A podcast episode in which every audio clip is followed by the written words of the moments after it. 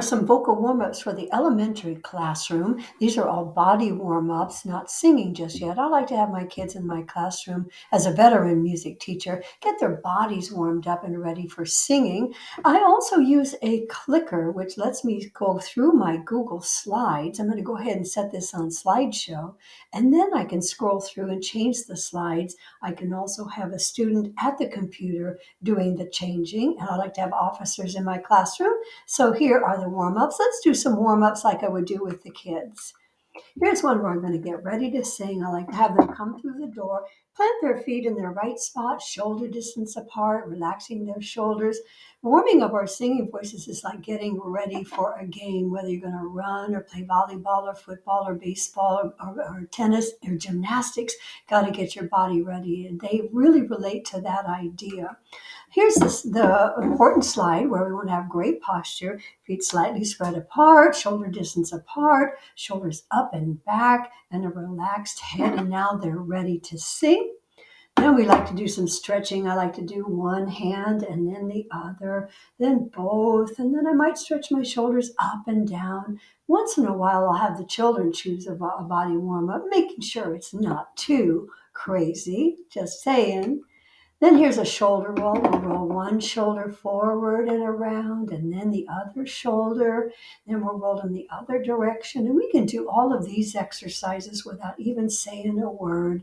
And we can do both and lift our shoulders up and drop them. We can roll one shoulder. This really gets them relaxed. Sometimes they'll come in from having had tests. This is a good way to relax.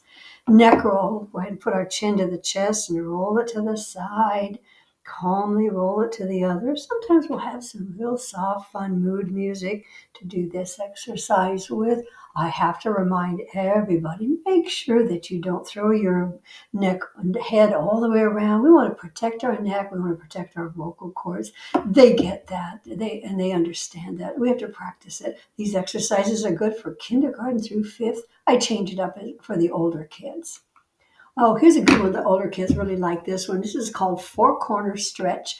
And we're going to reach across our body and say one, reach across our body and say two, down and across and say three, down and across and say four. So it's going to be one, two, three, four, one, two, three, four, and then we really like to speed it up. We have to be careful not to go too fast. I always like having student leaders lead this exercise. They really enjoy that, and that gets everybody. I hope you enjoyed looking at the uh, these body warm ups for vocal music and getting voices warmed up. You can check my uh, uh, my website at trebletree.com. I have a whole list of other uh, um, warm ups that you can uh, have access to. Thank you for watching this video.